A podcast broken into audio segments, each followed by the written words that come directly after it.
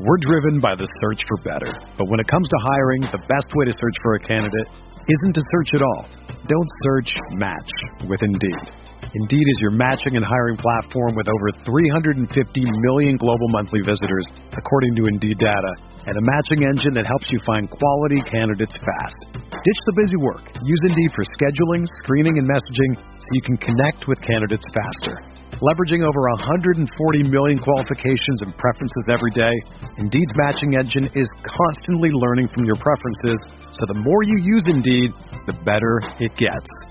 Join more than 3.5 million businesses worldwide that use Indeed to hire great talent fast. And listeners of this show will get a $75 sponsored job credit to get your jobs more visibility at Indeed.com slash BlueWire. Just go to Indeed.com slash BlueWire right now and support our show by saying that you heard about Indeed on this podcast.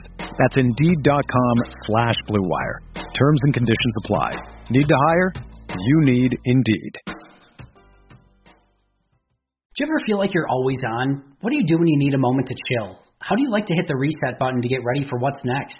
These days, everything is go, go, go. It's nothing but nonstop hustle all the time. Work, family, friends, a million pressing social issues, and an expectation to be on 24 7. Sometimes you just need a moment to turn off and hit the reset button. That's when you reach for an ice cold Coors Light, the beer that's made to chill. Listen, there's a lot going on in Green Bay right now, and I feel like we could all use a moment to chill with a Coors Light. See, Coors Light is cold lagered, cold filtered, and cold packaged. It's literally made to chill. It's as crisp and refreshing as the Colorado Rockies. Perfect for a moment to unwind. Coors Light is what I choose when I need to unwind. So when you want to hit reset, reach for the beer that's made to chill. Get Coors Light in their all new look delivered straight to your door with Drizzly or Instacart. Coors Brewing Company, Golden, Colorado, and as always, celebrate.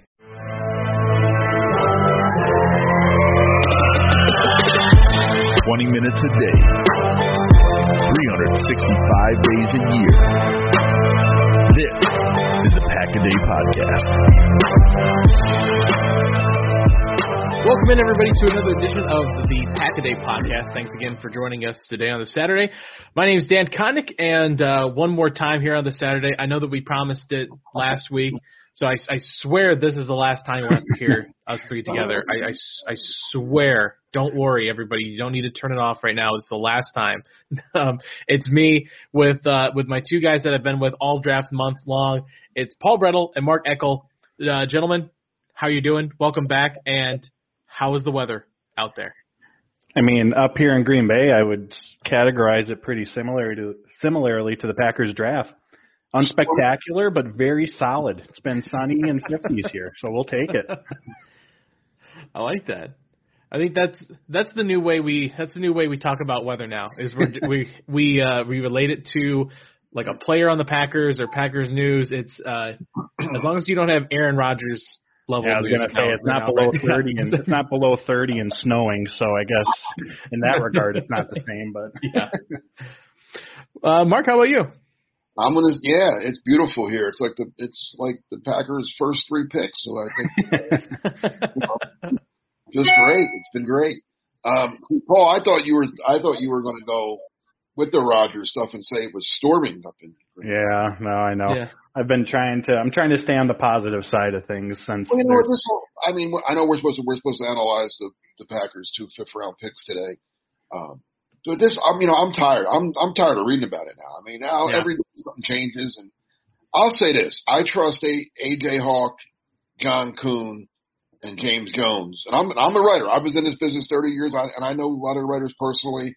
Um, I was involved with stuff with the Eagles, but I'll trust AJ Hawk, John Kuhn, and James Jones more than anyone covering this story. That's all I'm going to say about that. Because they actually more than Brett Favre. Rodgers, how about that? You know what I'm saying? Like they've actually talked to the guy that everybody's talking about. Right.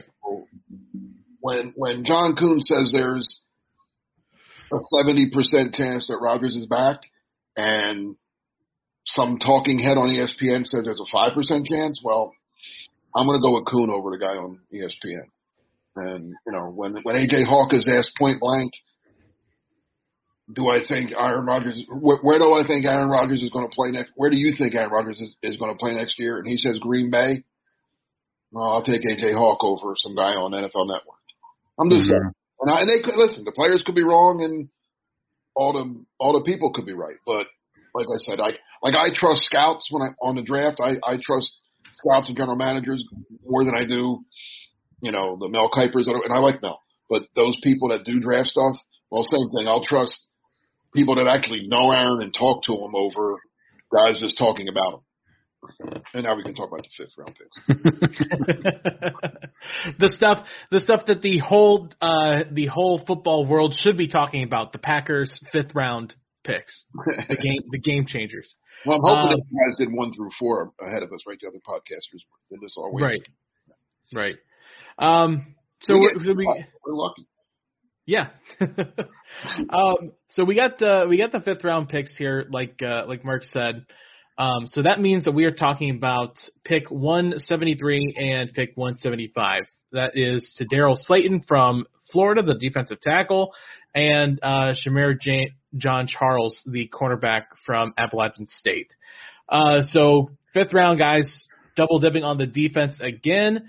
Uh, specifically at 175, double dipping in the cornerback position, which is I think what we all kind of expected. I mean, really, uh, this is this is perfect for us because these are the two position groups that we got to break down earlier this month, and it really kind of played out exactly how we thought it that it might. That Brian Gutekunst probably wouldn't touch defensive tackle until day three at the earliest, if he did at all, and would probably double dip into the into the the cornerback position. So really, day five kind of fits our group perfectly, doesn't it? Yeah, absolutely.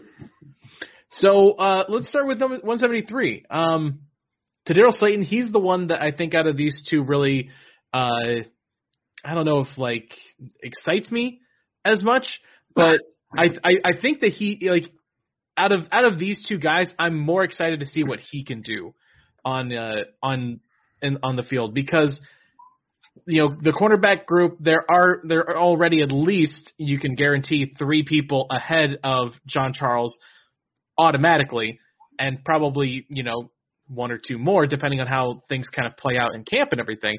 But Slaton has a chance to be a guy that probably I mean he's probably he's not going to see stuff right away but I think that his impact on the team can probably happen a little bit quicker than maybe a Jean-Charles Absolutely. So if we go back to when we discussed the defensive line class as part of our podcast here for draft month, I said that I wanted a big nose tackle in the middle. This wasn't someone that I mentioned. However, he fits that skill set to a T. Uh, Slaton is a zero tech, A gap run stuffer, which, as I talked about previously, I think is a must for this defense. That's going to be an important role in this Joe Barry defense, and it's going to allow them to move Kenny Clark around because prior to the selection, Clark was really the only one that you could put at that nose position and fill that role well. Now they have some flexibility to move Clark around a little bit.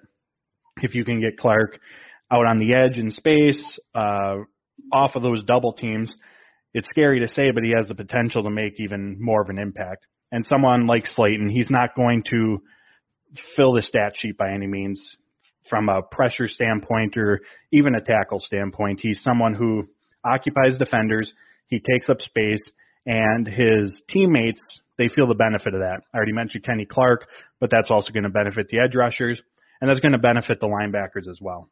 Now, I will say he's only has one one year under his belt as a starter in 2020.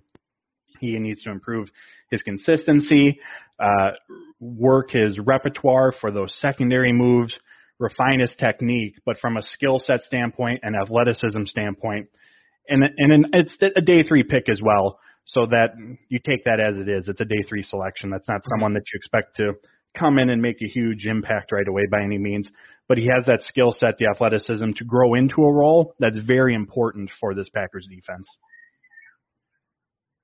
Mark, what's your take on on uh, on Slaton when he first got picked? I liked it a lot. I actually, you know, I, we talked about defensive in, in the interior defensive line, and we said it's the, it was the worst group in years.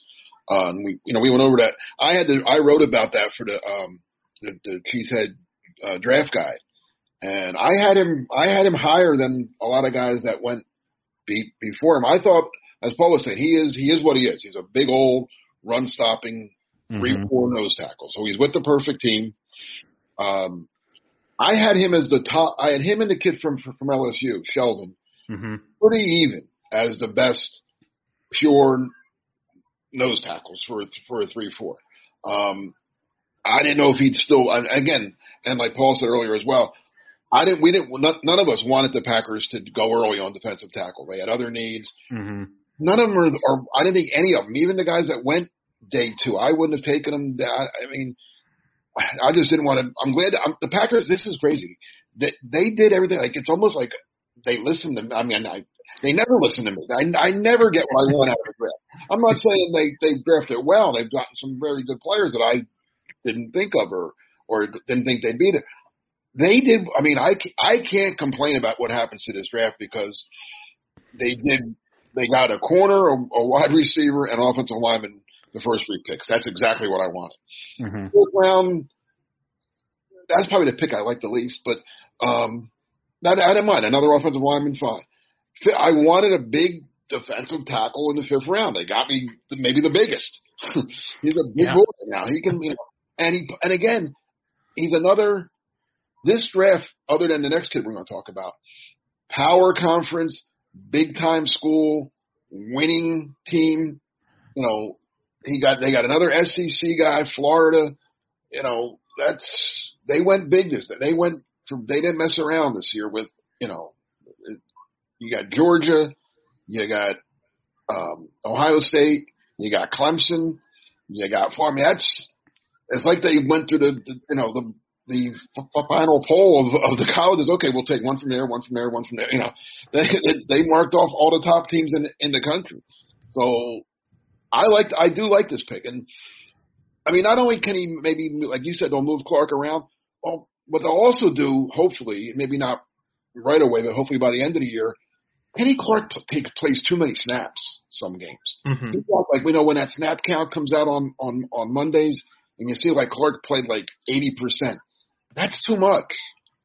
He really he needs, and that'll keep him fresher, not only for the that game but for the year.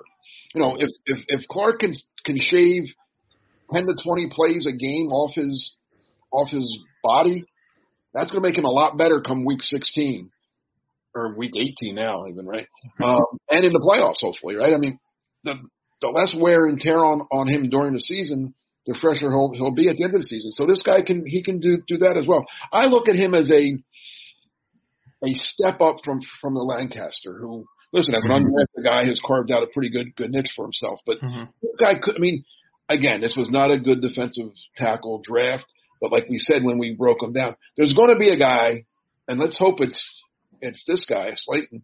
One of these guys is going to be better than everybody thinks. Whether it's Slaton, Shelvin, Bobby Brown, one of them's going to say, you know, in three years, we're going to look back and say, hey, that was a really good pick that so and so made in the fourth or fifth or sixth round, wherever they got a guy. So, you know, let's, he's in a good spot. The right team drafted him. Um, they, they play a scheme that should fit his skills. And, you know, if he, even if he's just out there on, you know, on, he's, well, like, as opposed to, he's not going to be out there on, on passing downs because he really gives you not, not much at all as a, as a pass rusher. He's not going to get a lot of sacks, but he's going to stop that. He's going to make it so second down's a passing down a lot of times, you know, so it's second and nine or third and third and 8 Mhm. and then, you know, and then hopefully the next guy we talk about can help there. One other thing that I wanted to add, because Mark, you brought up uh, Slaton and Tyler Shelvin as your top two uh, nose Yeah. tackles. Was that correct? yes. The one one Pure- big pure difference. nose, pure nose. Pure nose. Yep. The one big difference between those two is their athleticism. So we mentioned that uh, Slaton has a size 6'5", 340, and he was actually down. I think I saw 25 pounds from the 2020 season at Florida. His RAS score was, I believe, seven and a half. That's not exact. I don't have it in front of me, but that's the ballpark. Shelvin, on the other hand, he's 6'2", 350. His RAS was 1.28. So you got a big body, but you go through and watch him. You read the pre-draft reports on him. Everyone notes his strength and the athleticism that he brings to the position at that size, which 6'5", 340. That's that's pretty big. Yeah, it's. I mean, it's big and it's scary. Like to have, I mean that, and that's you know, like uh exactly what Mark just said. You're kind of just really expecting him to be an, a, a bit of an upgrade from a Lancaster, basically. And the, it, it, with the way that the depth of this position group was this year, and where he's picked in the draft, he's not he's not expected to come in and be a game changer. And I, I kept hearing that from my family the entire weekend is we need a guy to to pit with Kenny Clark. We need a guy to pit with Kenny Clark. You can't just say that and expect it to happen. Like if there's not a guy like this in the draft to to fill that role, it's just not going to appear because you're expecting it to because you need it to happen.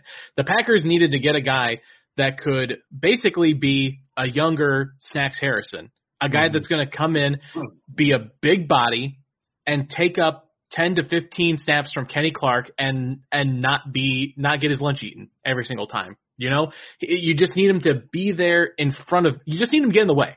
That that's the end of the day, and he'll get in the way with that size and that athleticism.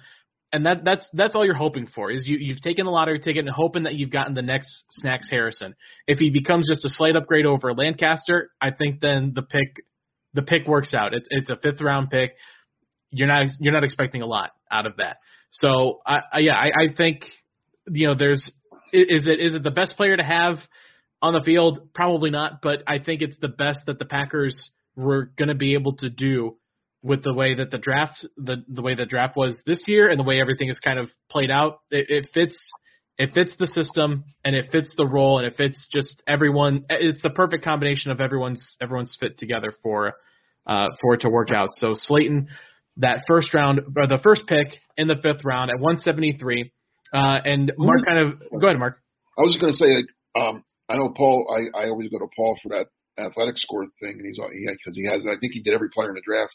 Uh, but with that athleticism, and I, and I, I you know, I'm, I said he's not going to give me anything on passing downs, not right away, but with that kind of athleticism combined with good coaching, and I think mm-hmm. the offensive line coaches are, are pretty good. He may develop into, again, he's not going to be a eight, ten sack guy ever, I don't think, but he can develop into a four or five sack guy maybe, or, or at least a guy that, you know, collapses the pocket and, and, and gets a little pressure and then boom, here comes Gary for the sack or whatever. Um, I'm going to use this name.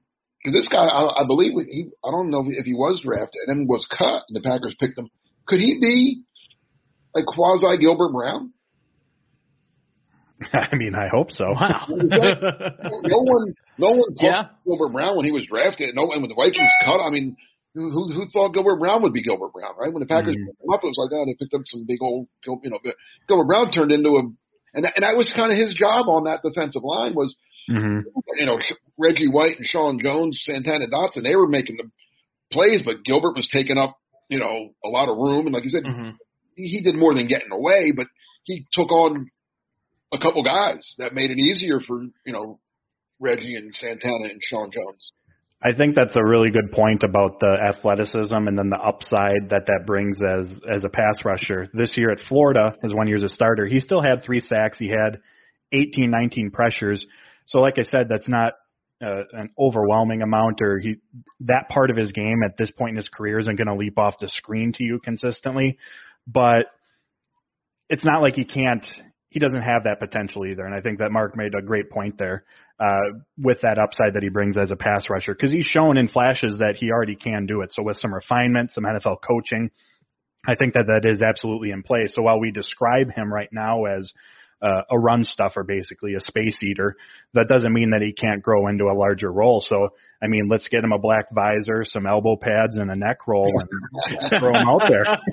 I mean, let's, let's put it this way too. If he had, if he had had eight sacks and a bunch of pressures at mm-hmm. Florida, he wouldn't have been there at pick 173. He'd no have been around, you know.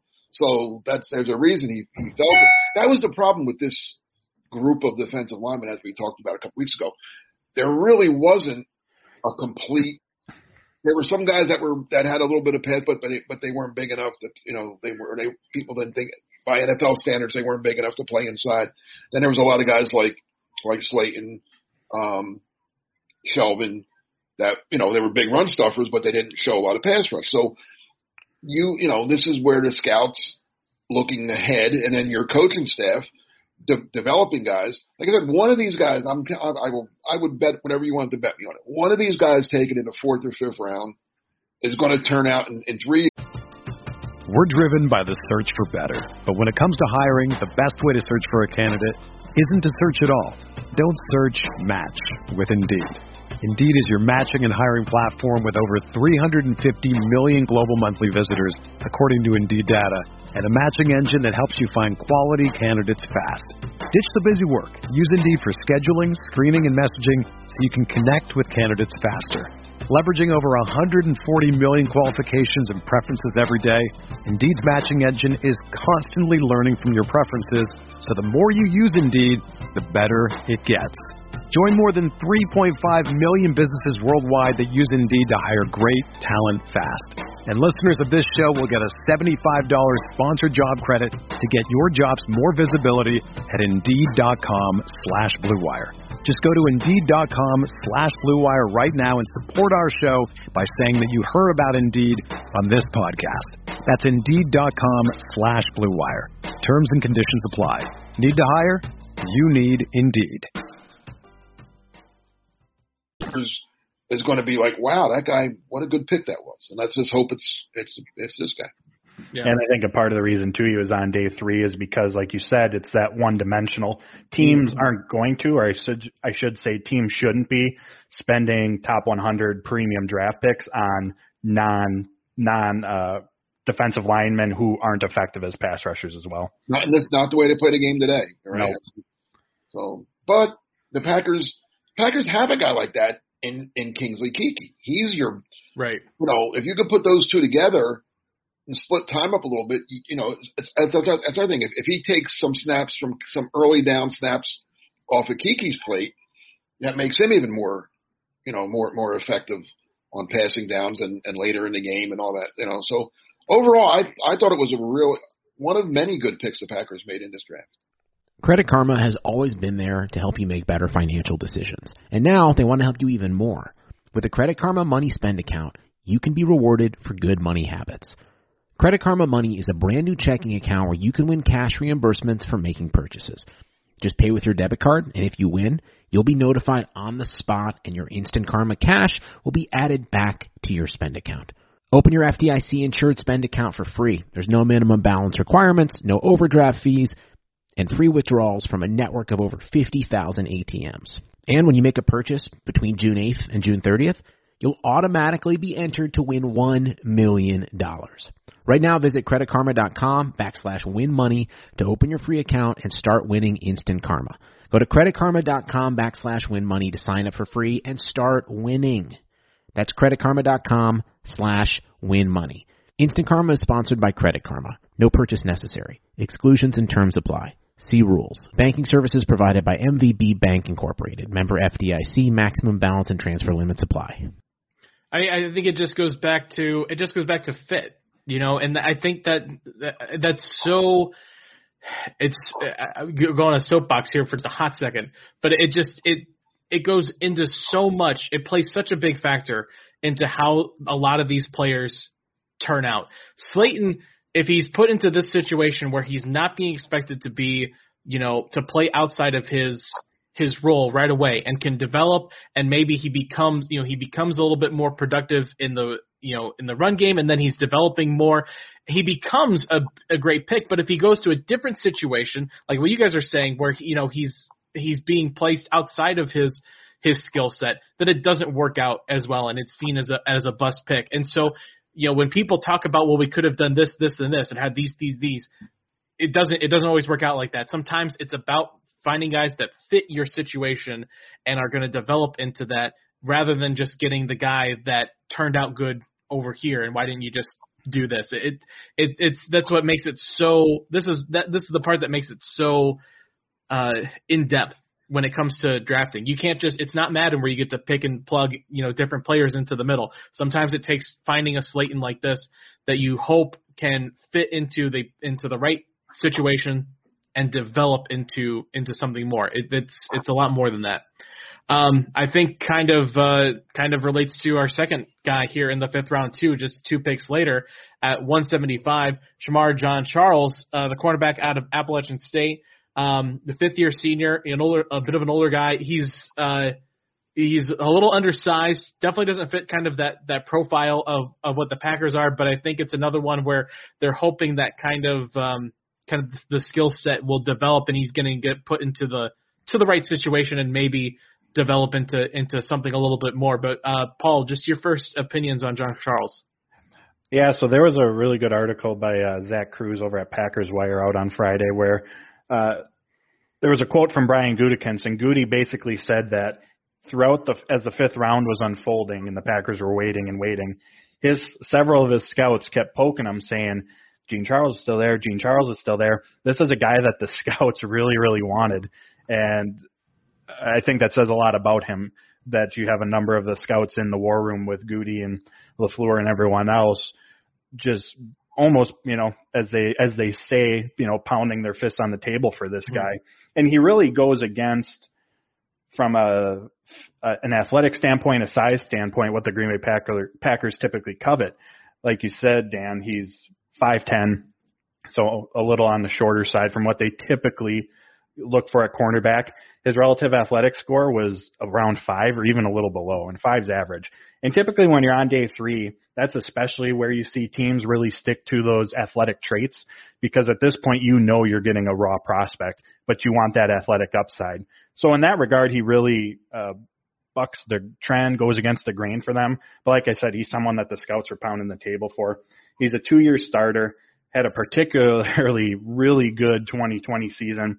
Uh, only allowed a completion percentage of 33% and had 17 pass breakups. 17, that's a lot, folks. Uh, he was primarily a boundary corner at Appalachian State, but from the sounds of it, he's going to come in and uh, compete. That might not be right away. Again, he's a day three pick for that slot role with Chandon Sullivan, whether it's this year or down or down the road. But he's someone that I, I really like because of the upside, and he brings that he brings a physical uh, approach to the cornerback position, and they needed to address the in, the the slot position for the long haul. Like I said, not necessarily this year, and a big part that he can contribute right away in is special teams. Over at the Draft Network, they called him a special teams ace. He's someone who, from day one, will hopefully help rejuvenate, revitalize this uh, very, very, very struggling, I'll say, to put it nicely, Packers special teams unit. Yeah, we hope so. Uh, Mark, what do you think about him? Now, Paul, you you you know I compliment you often on on your stories on yep. the hundred sites that you work for. You buried the lead on this one. That's what he is. He's a, he's gonna he's gonna be a special teams guy. Yep. That's what he's gonna come in and help with. And let's let's let's be honest. Packers need help on special teams. Big time. But firing the coach was one thing. I mean, but you still, uh, you know, the coach doesn't deserve all the blame. They had some bad special teams players last couple of years, especially, you know, we, we, we talked about it all during the year. You know, you know, you, you got scared sometimes on, on punts and kickoffs and stuff, you know? So I think this guy's going to come in right away and be, I don't an ace. That's a great word. If, if he's one of the better guys on special teams, that, that's going to be a good thing. They took another guy later on. I don't want to steal some of the podcasts down the road, but the kid from Boston College is going to be mm-hmm. real special teams as well. So I, that, that was a focus for this for for the the Packers scouts in front of us. Go get some guys. That's what happens a lot of times you draft guys. I I mean, three years of, of covering. You know, you draft guys, a lot, you know, linebackers and corners. That's usually the, the the core of your special team safeties. But you draft guys that were stars in college who never really did much special team stuff, and then you ask them to go out and play special teams, and they're like, okay, but that's how they make the team, right? They so they're mm-hmm. back, but but they really don't have a, a lot of experience. even though they're good athletes and they're good players, maybe they they become they're not used to it. They're learning how to play special teams on, on, on the job. This guy apparently played special teams and was very good at, he's going to be a good, I mean, that's what he's going to come in and be. As far as, I mean, I'm, I'm, I'm, his arm, I'm surprised he had such a low athletic thing. I mean, that doesn't, I don't like that, but, um, yeah, I don't know about him ever being helpful. And I don't know. I mean, that size and, and speed doesn't add up to a, um, a great corner. I mean, again, he's he's smart. He's instinctive. App State. I mean, it's not Florida, Georgia, Clemson, Ohio State, obviously, but you know, I, I hear, like, believe it or not, there's a lot of people from App State that live in Myrtle Beach now. Uh, people that went to App State, so I hear a lot about App State, and they're always they're always competitive on their level. Mm-hmm. I mean, Coastal beat him this this year because Coastal was was really good, but um, that's a good football program. So he is coming. In, it's a smaller program, but it's a good program. Um, so I mean, I think he'll be. I think he'll always be like your fourth or fifth corner kind of guy. If he has to play, he's you know he probably can. He won't kill you, hopefully, but he'll be a specialty. He'll be one of your top. I'm trying to think. The Packers had a guy like him years ago. I forgot. I can't remember who it was now. That he was really good on special teams, but whenever they had to put him in a game, you kind of said, "Oh." Chris, Chris Banjo. Yeah, I was gonna say. He's safety. Yeah, he hit him too. But there was another corner. Um, God, it'll, it'll it'll come to me as we as we talk more. Maybe. Let me get my Packer media guy out. Uh, no, you guys take over for now. yeah, yeah. I just imagine I imagine Mark having every Packer media Yeah, guide much. since uh, since the 1980s at his. I had, I right had, by I had. Eagle media guide from the 90s. I, I just wanted to a lot of them now, but I just wanted to reemphasize what Mark was saying about the special teams because he mentioned Jean-Charles and McDuffie. Uh, Amari Rodgers, he has ample punt and kick return experience.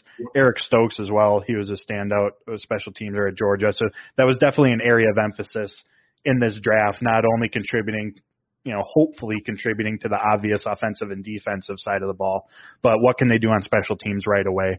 Because like it's, like Mark said, like we all know this team needs a serious turnaround. And honestly, it, correct me if I'm wrong, because maybe they did, but they're fortunate that they didn't lose any games last year because of that. I mean, we we talk about it every week, Paul. When when, when we were you know doing like preview game preview. Yeah, right. Well, yeah, the offense should be able to score, and the defense they should be able to do a pretty good job.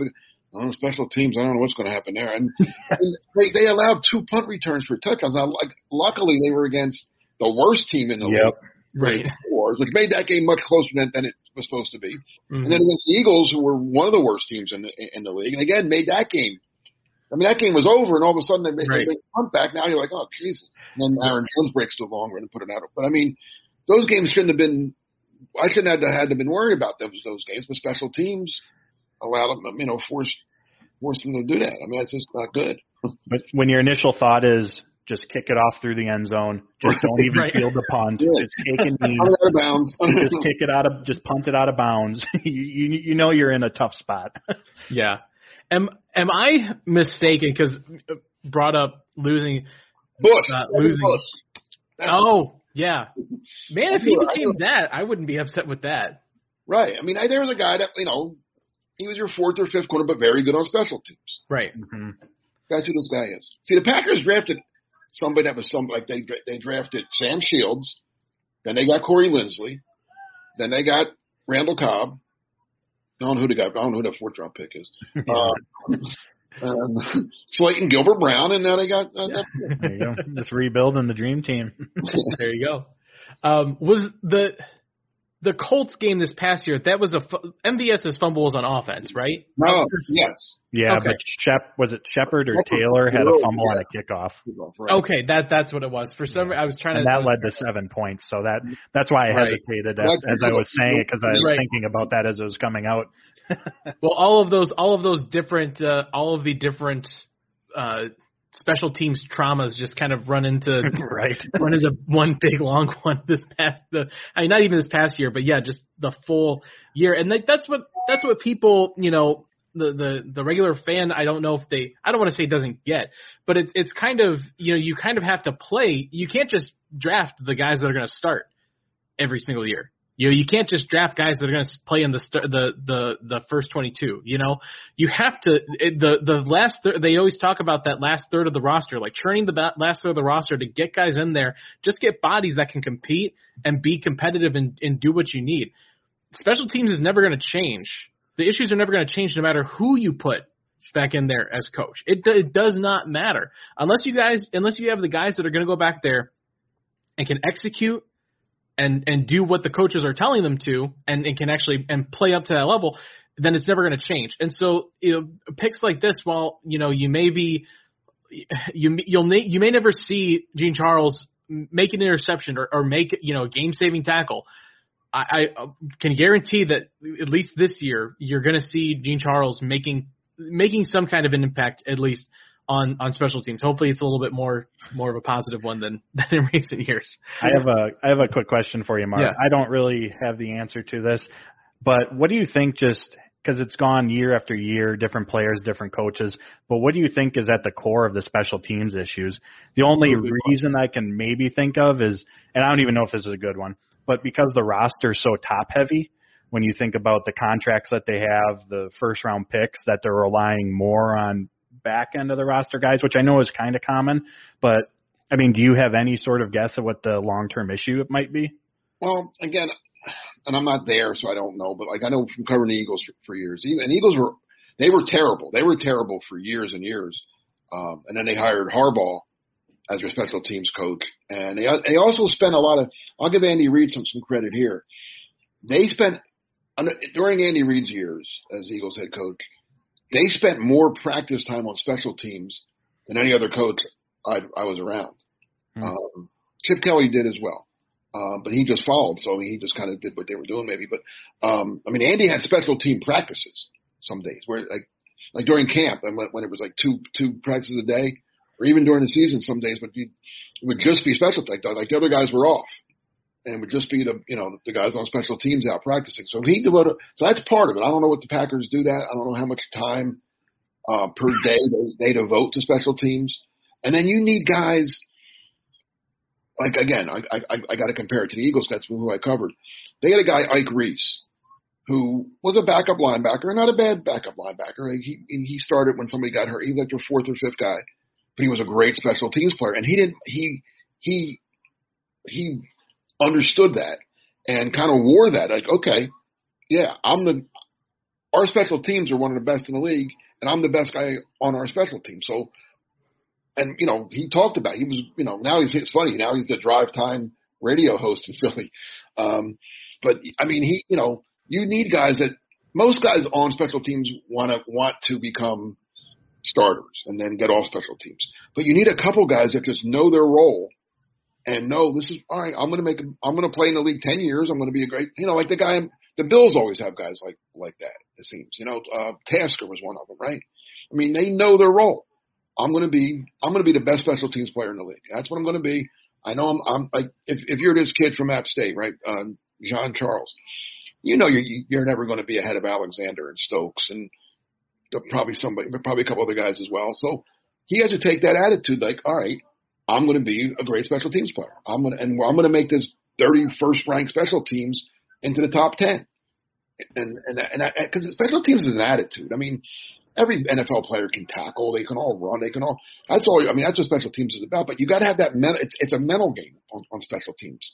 You can't be out there thinking, "Oh, I'm on special teams, and I came. I, I want to be playing. I'm on." No, you got to take it as like I, I like, like I mentioned, Ike Reese saying, "No, we have the best special teams in the in the league, and I'm the reason why." Mm-hmm. Yeah, that makes perfect sense. Yeah, and I mean it's a little bit more insight into the special team because I look, I've said it, I've said it before on this podcast a couple of times, and I'll say it again, uh, mainly because I think it's a funny joke and it gets a little shock value. Uh, I, spe- when I when I look at special teams, I I look at it like pornography, and and the way the way that I mean that is I want to hear it. I, I I I don't know, uh, Mark. You probably you probably know this a little bit. I I took I took What? journalism classes, and you know that's that that's the uh, the famous like ruling for the classification of of pornography. You, you, there's no real definition for it, but when I see it, I know what I know what it is. And bad special teams, I can't tell you why or how, but I know it when I see it, and that's about as far deep as into into into special teams as I can get. I didn't I So- didn't know where we were going to end up with how that Yeah, started, right. but that was that was well done. I'll give you that. that I was, was, a I good was a little my favorite. afraid you were going. Where you were going to go with that. it's my favorite my favorite my favorite sports analogy um yeah like and that but you- but you're exactly right is it it just it takes that it takes those guys and it's a very it's a very fluid it's more fluid than you know um than offense and defense really. Because there there you have plays. You can tell guys run this route block this guy. Special teams though it's it's fluid. It's it's in the it's in the it's in the process of happening. Like you just have to read and react. And it, and it takes um it takes players like like these guys here that we've been we've been talking about. I love that we we were talking about the, these two guys, and we've we've spent probably close to almost ten minutes just talking about special teams. But I think that it fits because that that's where that's where a lot of these guys will have will have that biggest impact. Um, probably more Jean-Charles than than uh, than Slaton. But um, okay, so as we kind of wrap up here, guys. Um, let me let me to, to what Paul was asking Yeah. about why teams are why special teams are bad or some some are better than others. Part of it too is what makes an offensive line good is the same five guys playing it week after Mhm. week, staying together. Mhm. It's continuity, right? Same with special teams. If you're switching guys in and out every week, Mhm. that's not a good thing. If you can find, if you can identify right from the beginning of the year, right, you know, right when, when camp breaks and, and you're ready to, start these are my 11 guys that are going to be on the punt team.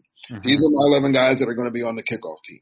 And then you kind of stay with them for most of the year. Again, injuries are going to force things to happen. That's, that's on offense and defense as well. But if you can keep that same core unit together, I think you'll have a much better success rate on, on, on special teams as well because again, continuity is important and knowing the, you know, you don't have to worry about, you know, if, if, if, if uh, Jean-Charles is always out there and, and he knows he's next to, um, Turner, the, the, the wide receiver, right? He knows what he's going to do. He knows what, what he's going to do. They're going to, you know, they know each other. Now, if you're switching guys in and out, you don't know each other. And, and just like an offensive line being together and knowing, you know, Bakhtiari knows what Jenkins is going to do and Jenkins knew what Linsley was going to do and they, it all works together. It's, the same kind of concept there as well. Yeah, makes sense. Um, so guys, as we as we kind of we wrap up, are looking at these two fifth round picks. Um, just final final thoughts uh, on the on the the picks here. Just kind of the draft. I mean, we we've we've said it before. Uh, all of us have said it here multiple times, even even today, that this is this is a this is exactly how we kind of wanted the draft to play out in the fifth round. You know, you're basically taking stabs at uh, at p- potential prospects or you know guys that you think could maybe fit a specific role or, or do a specific thing. Um, so just the overall the overall take on, on the fifth round. Uh, anything that we've kind of left out, Mark? I think we covered it all.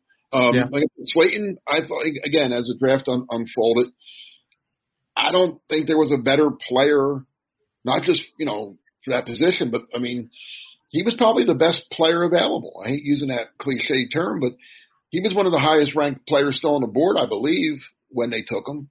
Think- Again, I wasn't, I was following it kind of close at that point, but not not as close as I did the first couple rounds. But I thought that was a good pick. I'm like, wow, okay, he's still there. They got him. I don't know who else was still around, but um, Jean-Charles, I, I'll be honest, I wasn't, um, I didn't do as much homework on him because I didn't, you know, I didn't have him as one of the top corners or anything. Um, I don't, I'm trying to think if there's somebody else that they, they could have taken. But again, when I heard more about him, um, my first thought was what we said, you know, they want some special teams guys because their first, other than Rodgers as a return guy, I don't think, I mean, Stokes, I think Stokes, I think Stokes might be starting by week two. So I don't think they're going to have him on special teams a lot. I like you. I love Stokes. Um, the center is not going to be on special teams. Um, the offensive, I mean, so no, yeah, they it when, when they went into day three, I think their little meeting that morning before the draft started was, hey, it's, it's time that we help the offense, we help the defense. Now let's help some. Now let's get some help for, for, for special teams, and, and they did. I think the running back that they took late might be you. You, you might see him on doing some special teams work. Paul? Uh, for me, I'll take a little broader approach approach because we I think we hit on the big points with these 2 I I was a big fan of this draft. Like I said when we first started this episode, it it wasn't flashy by any means, but for what the Green Bay Packers needed, and I think that gets overlooked when you listen to the national media and all that stuff and uh, everyone who has their opinions on the draft. But for what the Green Bay Packers needed, they checked just about all those boxes. Two cornerbacks, uh, as we've talked about, uh, and hopefully uh, what plays out is an infusion of talent on special teams, a true nose tackle, linebacker depth, running back three, a wide receiver who fits, who's really tailor made for this Matt LaFleur offense and that slot gadget role.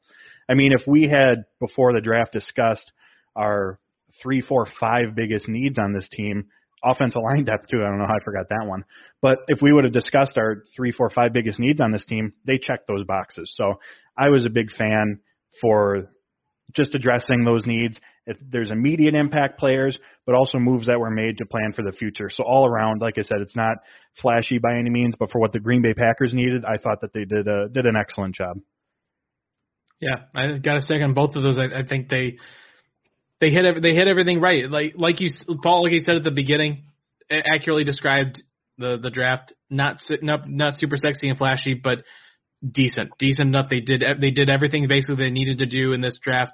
Didn't blow socks off, but um, did what they need to. And I think in the fifth round here, these two guys uh, fall into that narrative very easily, especially in the in the being day three guys. Um, more day three guys to break down tomorrow. Mike, Gage, and Matt are going to take a look at the sixth and seventh round picks of the Green Bay Packers. Um, so make sure you're checking out that tomorrow. Check us out every single day as we jump back into regular off-season mode, kind of go back to our regular schedule. I know I said it last week, but this is the last week that us three are going to be together now. yeah, well, we'll we'll see. We'll see. Who knows what's going through Andy Herman's mind these days? We don't know. The man, he's like he's uh, a mystery. He's like he's like the Aaron Rodgers of. He's a, he's a mystery. we don't know an, an enigma wrapped up in a in a quandary is Andy Herman. Um, but uh, but yeah, we'll we're gonna jump back into the uh, into the the regular kind of schedule here as uh, the Packers move into the off season. I mean, Jesus, we're I, I can't even believe it. We're we're almost to the halfway point of May, almost, and we're this close away from OTAs and and mini camps starting here soon. I it's it's it's hard to imagine that we're we're getting this close to to having actual football again just a few months away. So make sure you're checking out uh, the show the rest of uh, the rest of the off season. Follow us on Twitter at Pack a Day Podcast. Make sure that you're checking out Andy on uh, on the YouTube channel as well. He does uh, those daily videos on uh, on YouTube just completely by himself because he's a madman and and loves this kind of stuff and he puts all this content out there for you guys. So we hope you enjoy it. Hope you enjoy listening to us here on the Pack a Day Podcast. Um, Paul, Mark, do you want to let people know uh, where they can find you out on the uh, on the socials and anywhere else, and anything that you want to promote? Yeah, you can find me on Twitter at Paul underscore Bretl. That's B R E T L. Uh, Dairyland Express, I've been going through, or just starting to go through each of the draft picks, taking a closer look, what the draft analysts have to say about them. And then at Cheesehead TV on Friday, I took a look at the idea of will Jaire Alexander see more slot snaps in the Joe Barry defense. Very good. Mark? You can find me on Twitter, Mark Eckel, E-C-K-E-L 08. Uh, on Packer Report, I have two stories up this past week. One was um, I had a, a long time um, NFL executive and personnel break down um, each of the Packers picks and how they would fit the Packers. And let me just say, he thinks a lot more than of the players than some of the media did. I mean, I, I again, I, I'm seeing people like, first of all, you can never grade – a draft because that's just that's just stupid. Um, but I'm seeing like C and C plus. I know, right? Because they, they, first of all, they, don't realize how good Eric Stokes is. That's number one. But that, I don't want to go on that. But anyway, he loved Stokes. He loved Rodgers. Um, he, no, it, so that he has a bunch of good good stuff. Packer fans can read that and be be happy about it. And then I I I, I talked to um, Carlo Kemp, the linebacker, or they're going to make him a linebacker from Michigan. Um, I know you guys don't like Michigan, Ohio State, Wisconsin here, but um, but the Packers seem to like Michigan because they yeah, got a guy every. They do. um, pretty interesting story. Pretty real interesting guy who's a two-time captain at Michigan, two-year captain, which in Michigan's 141 year history, they've only had 10, 10 players that were captains for two years, and he's one of them. So he's pretty players like him. He's a and he's one of his best friends is Rashan Gary. So that he's pretty excited to be joining him again. And they're actually they're actually going to ask him to do the same thing that they asked Gary to do. He you know he played with his hand on the ground at at Michigan, but they're going to make him a stand up linebacker. He has to lose about twelve to fifteen pounds, he said, but he said it shouldn't be a problem. And um, this is a real interesting guy. It was, it was a pretty good story. His his uncle um, is Chuck Pagano. Oh, really? Wow. It was funny. I, I I didn't use this. It didn't fit in the story, so but I'll just I'll I'll tell you guys. So I said to myself, "Oh, it's a good thing Chuck retired because you would have had to beat him twice a year. You know, if went the Bears, you're like, yeah, I wouldn't want to do that to Uncle Chuck." So yeah, good good kid. I, I I thought it turned out to be a pretty good story. I, that's up there now. Next week, I have no idea what I'm going to do yet. We'll, we'll, we'll see what happens. Well, the schedule is out Wednesday, right? Yeah, he'll maybe Mark maybe just take a uh, take a break, go hang out on your beach for a little bit, and I that five days a week. That's gonna that's gonna happen regardless, Dan. Yeah, exactly. right. I was yeah, that that's true. Yeah, It regardless of hour what's happening. It only takes an hour to write a story. I, Right. I, I still got like eight hours, eight more hours out on the beach. I mean, I, I, I'm thinking about bringing my laptop to the beach. I, I don't have to even break. I can just write from the beach. I've interviewed I've interviewed guys on the beach. in the past. I, just come on, Mark. You, we already you're, we're already down and out about living in the Northwest. You brought it up. I I know. rub it in. I- You, you I, I know I did. You're right. I guess I just I'm trying to live vicariously through Mark's life at this point now. um, you can find me on Twitter at DK all the way. Um, just stuff over there. Not uh, yeah, not doing too much now outside of uh, outside of our Pack a Day podcast episodes. I'll be back to our regular uh, every other Tuesday schedule. I'll be with Janelle Mackey and Eli Berkovitz now, a new uh, addition to our our trio um, on Tuesdays, and our our first episode will come out uh, come out this coming Tuesday. So make sure you check us out here. Uh, all three of us uh, doing more stuff with the Pack a Day podcast. Like I said, follow us uh, the rest of the off season. Get ready for the regular season here coming up in just a few months. Um, but until we talk again, everybody stay safe and go back up.